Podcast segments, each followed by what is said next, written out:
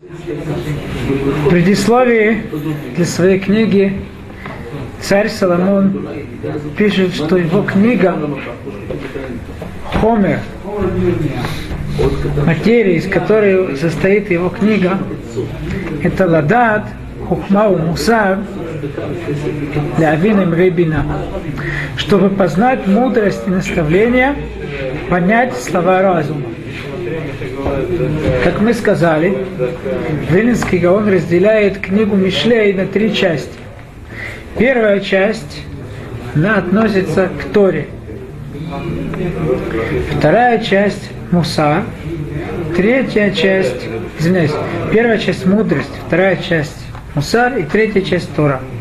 И поэтому Хомер, с чего сделана эта книга – тоже разделяется на третьи части. Ладат, Хухма, Мусар, Лявин и Рибина. Сегодня мы обратим внимание на Хухма и Мусар. Познать мудрость и мусар, тут они переводят наставление. В действительности мы увидим, что это не совсем точный перевод.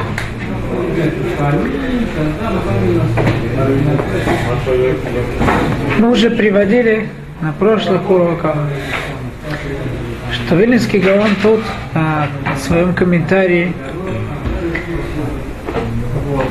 основывает свой комментарий на посуге в книге Ишаяу. Там сказано так. Леймо ласурим цеу лашер бахошех игаду. То есть, когда мы хотим кого-либо из, э, извлечь в, э, быть свободным, то леймор ля сурим цел.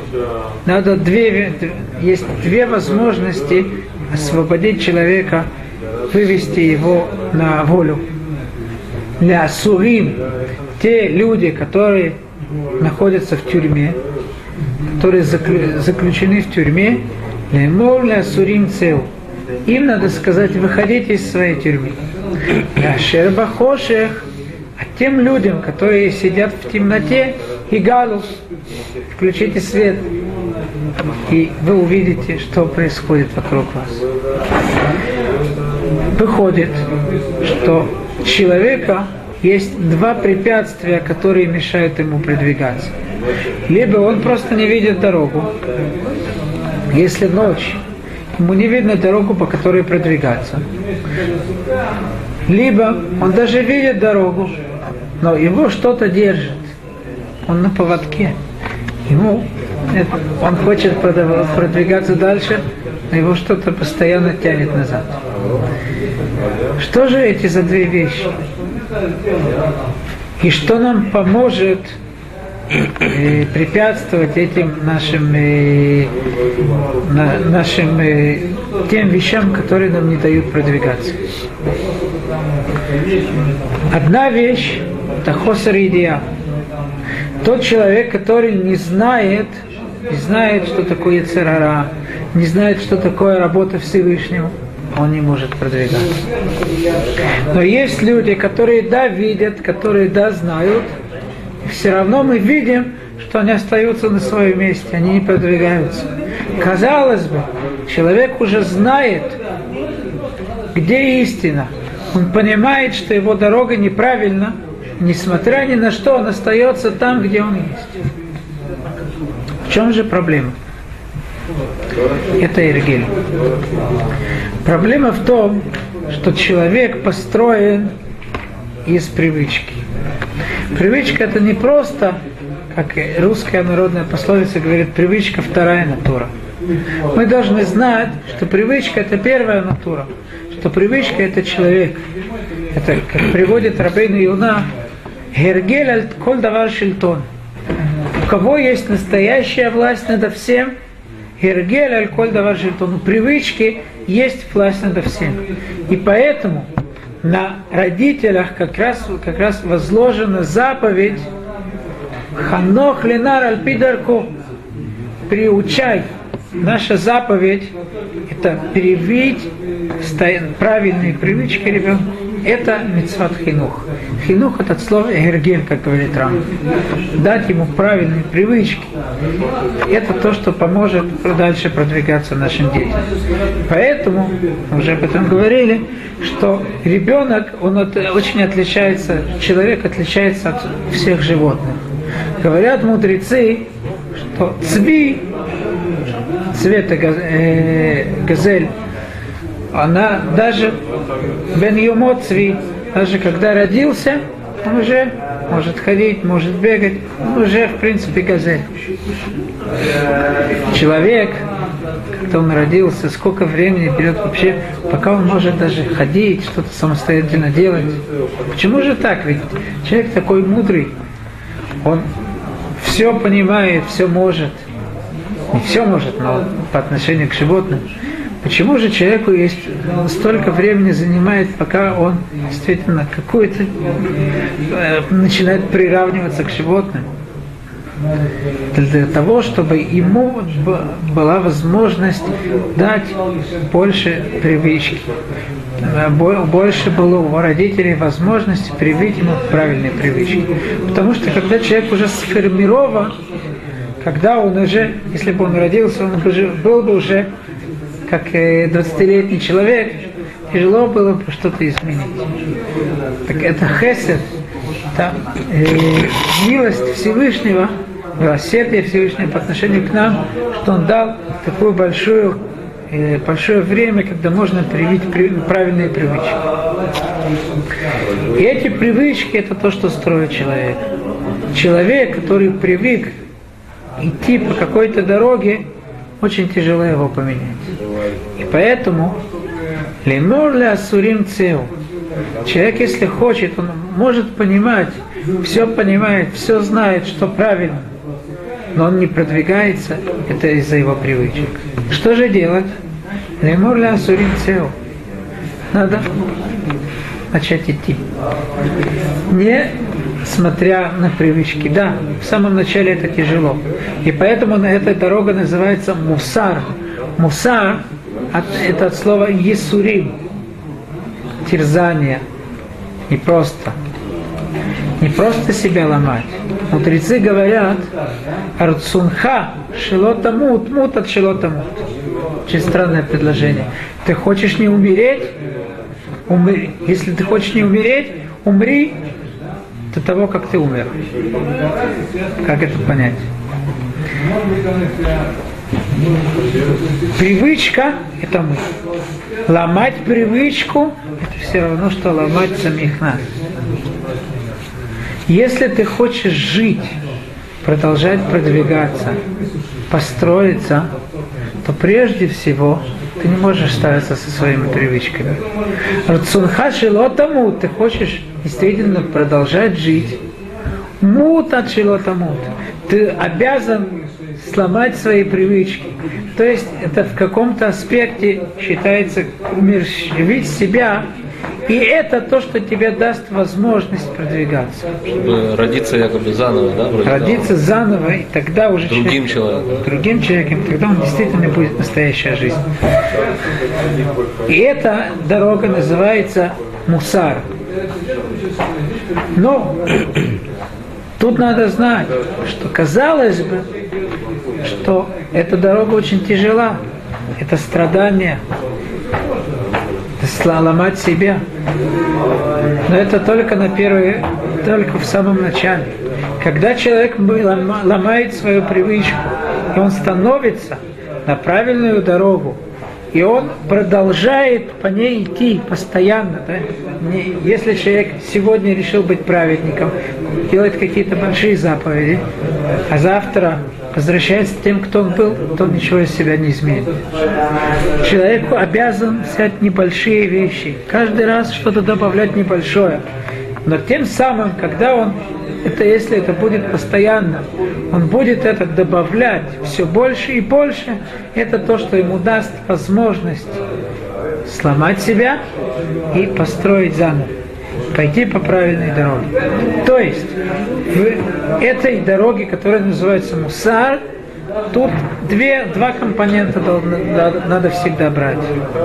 Не брать на себя какую-то не, э, гору, которую невозможно перенести, брать небольшие детали, но быть в, ними, в них быть постоянным. И в самом начале все, как мудрецы говорят, коля от холод кашо, в самом начале это будет казаться тяжело. Но потом, как Вилинский Гаон приводит в его Игерет, который он послал своим домочадцам, Аски Талаль. Вначале тяжело, потом, когда человек продолжает идти, продолжает постоянно идти по своей дороге, вдруг он чувствует, ему стало легко. Вдруг он чувствует, как он стал другим человеком. Это мы говорили о мусар. Но есть и хохма. Вилинский Гаон тут в комментарии говорит две вещи. Для чего нам нужна хохма? Во-первых,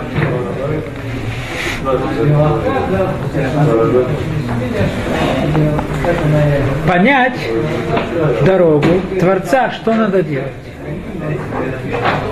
Увидеть решет ашер аецер порес лерагла. То есть, если нету перед нами света, мы, во-первых, можем упасть под какими-то, э, из-за каких-то препятствий, которые перед нами. Решет это какая-то сетка, да, если мы хотим ловить животного, мы кладем сетку. Эту сетку человек не увидит, если есть тьма. А во-вторых, шилоит потебе петуяв, чтобы он не соблазнялся различными соблазнами Ецарара. Что же это за две вещи, которые Вилинский Гаон подчеркивает? Рамхаль в начале книги Мсилат и Шарим приводит высказывание мудрецов в трактате Бавамция. Мудрецы, основываясь на посылке в книге Тейлим, говорят так. Ташет хошах вейлайла, говорит царь Давид.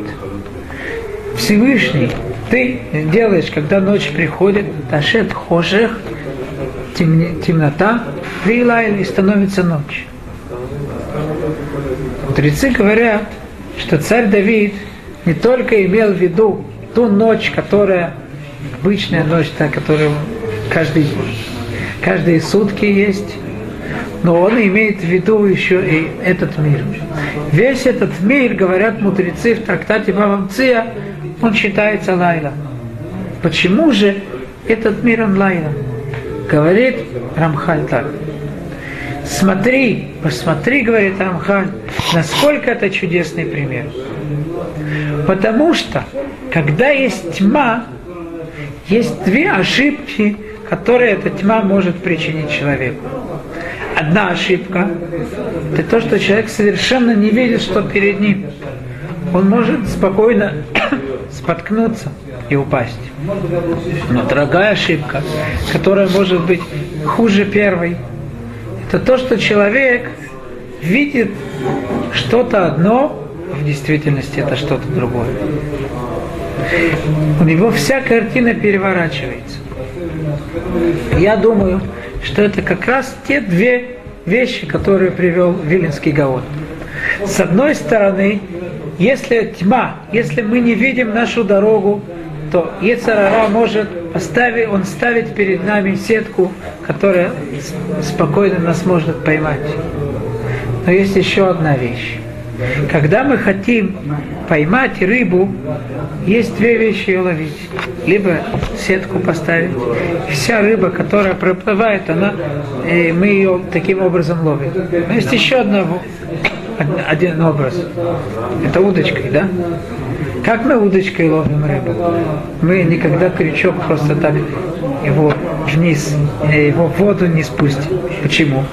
Потому что рыба не любит кушать крючки. Никакая рыба не придет скушать этот крючок. Что же нам надо сделать, чтобы рыба пришла? Надо ей сделать какой-то соблазн. Питуй как это называется? Наживка. Наживка. Надо какого-то червячка туда прикрепить, тогда рыба придет. И это способ Ецарара, которым, которым он нас э, ловит. Либо сетка, либо наживка. Для наживки тоже нужна тьма. Но не абсолютная.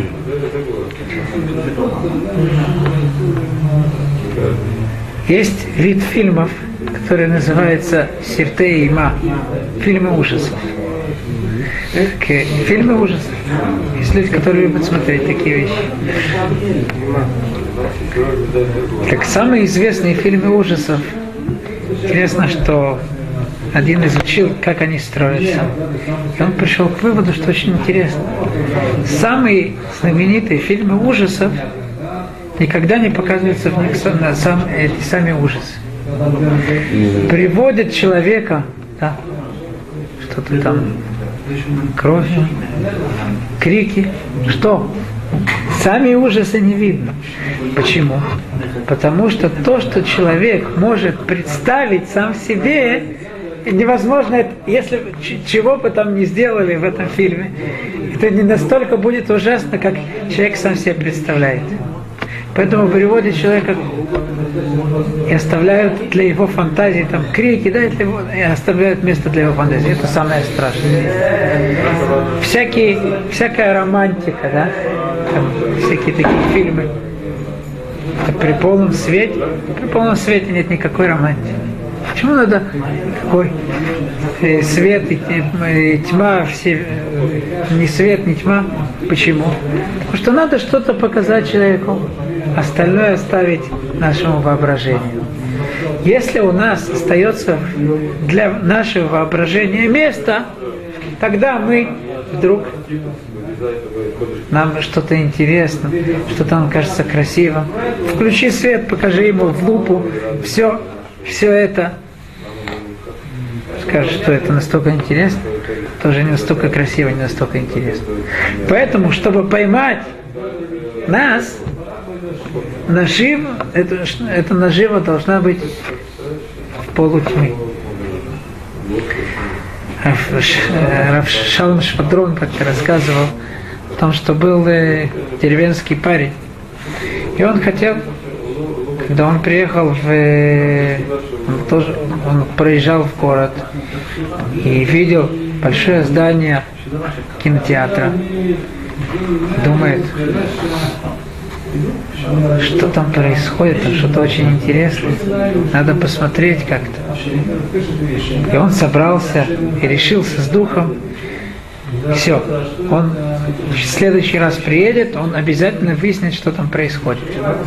Чтобы хорошо просмотреть и увидеть, что там происходит, он запасся прожектором, привез с собой прожектор. Когда начали показывать фильм, он этот прожектор включил. Конечно же, ничего не видно. Ему говорят, что ты делаешь? Тут можно фильм, только можно видеть, когда, когда тьма. Говорит Равшалом Швадрон. Также и Ценера. Фильм Ецерара можно видеть, когда тьма. Когда ты все видишь, все знаешь, тебе не поможет. Что же нам поможет, чтобы не попасться Ецерара? Это хохма. Хохма – мудрость. Мудрость, как сам царь Соломон в продолжении Перек Тетвав говорит, Киор Тора – мудрость, человек, который мудр, он видит все, что перед ним, видит то, что лежит перед ним, и понимает, что те соблазны, которые ему говорят э, делать, что это вовсе не настолько соблазны. Он понимает, что будет после этого, и он видит этот крючок, понятно, что из-за этого он не попадается, его Яцара не может взять к себе. Выходит, что изучение Торы, которое нам показывает, что такое цара, где находится истина, это то, где есть настоящая сила, это то, что может считаться настоящим светом. Но я хочу обратить внимание на еще одну деталь, которая может нам раскрыть глаза. Сразу после Йом-Кипур Всевышний нам, дает праздник, который называется Хага Сукот. Выходит, что после того, как мы очищаемся в Йом-Кипур, и мы хотим идти по новой дороге, Всевышний говорит, показывает нам, как мы сможем продвигаться и пойти по этой новой дороге, чтобы преуспеть в жизни, преуспеть оставаться теми же чистыми, которыми мы были. Это Хага Сукот. Как же выглядит сука? Сука – это, по крайней мере, три стены. Это схах, который нас ограждает от всего внешнего мира. Выходит, что если мы хотим продвигаться, у нас должно быть иногда в жизни такая сука. Ермияу Анави говорит, Кисус шутев минхама. Он называет тех людей, которые не задумываются о своих действиях, о том, что о, о всем мире, который их окружает. Кисус шутев минхама. Конь, который бежит во время войны. Тот, тот конь, который бежит во время войны, он не обращает внимания ни на что. У него нет секунды возможности задуматься, что же происходит. И этот конь, это притча для, о тех людях, которые идут по жизни они, у них каждый раз какие-то дополнительные задачи, они должны решать что-то новое. У них нет времени о чем-то задуматься, что-то решить. Э, Геморав Масехет Гитин приводит рассказ о Невузрадан, который был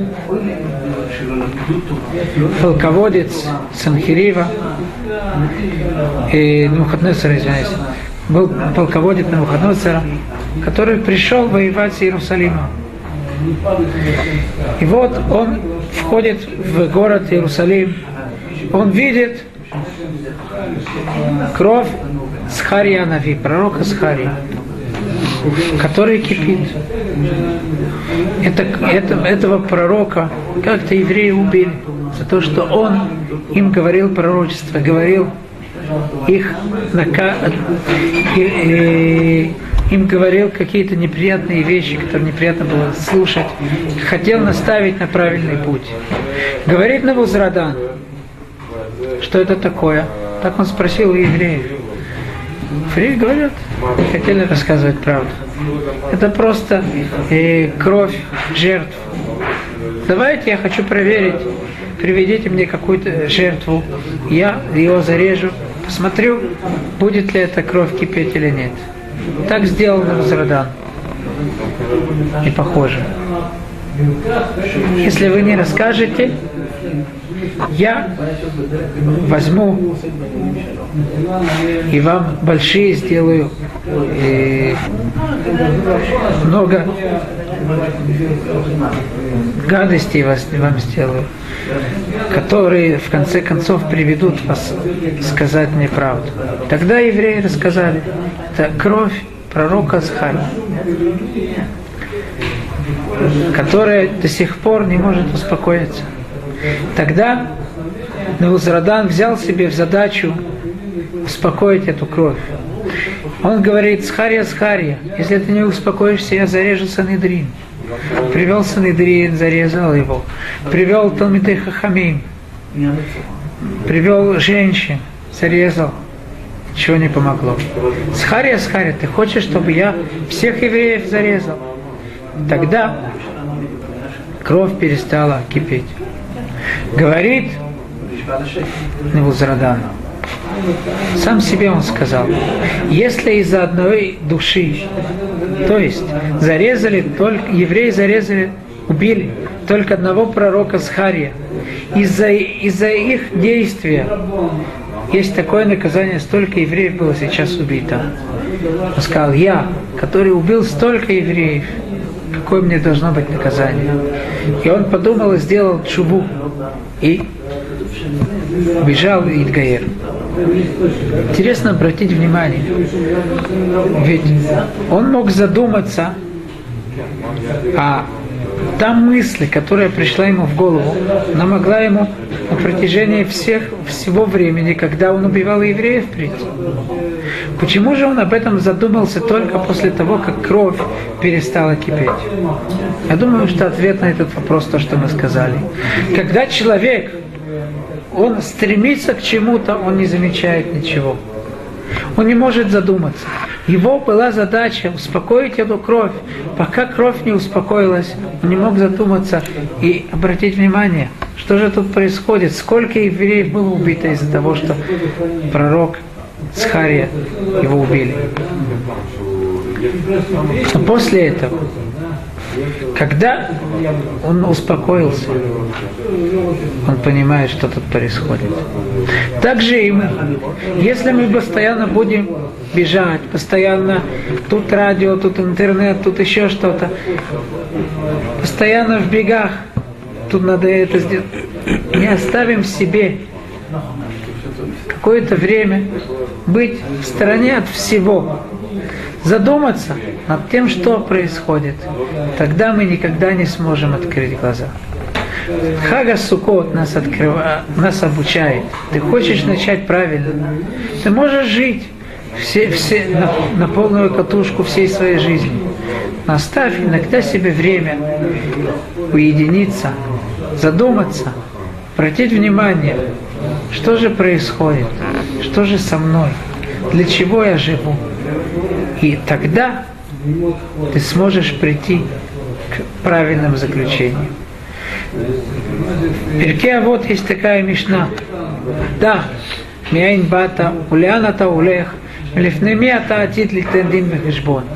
Знай, откуда ты пришел, куда ты идешь, и перед кем ты должен будешь в конце концов дать отчет о всем, что ты сделал.